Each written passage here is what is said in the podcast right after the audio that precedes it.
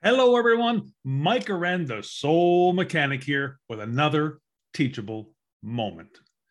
Do you ever get the feeling like you're going backwards, spinning your wheels, or losing something? Of course you do. We all do. But don't be fooled into thinking this is a bad thing because really it's just a change of direction orchestrated by your soul. And even before you had all those feelings, you were you and you still will be you after these feelings have passed.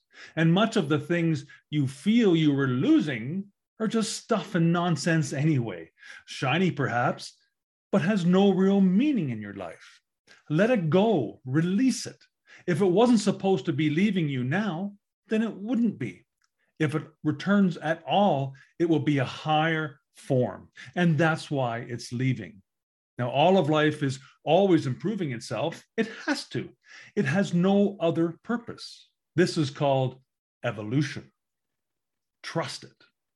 Now, smile because tomorrow is coming.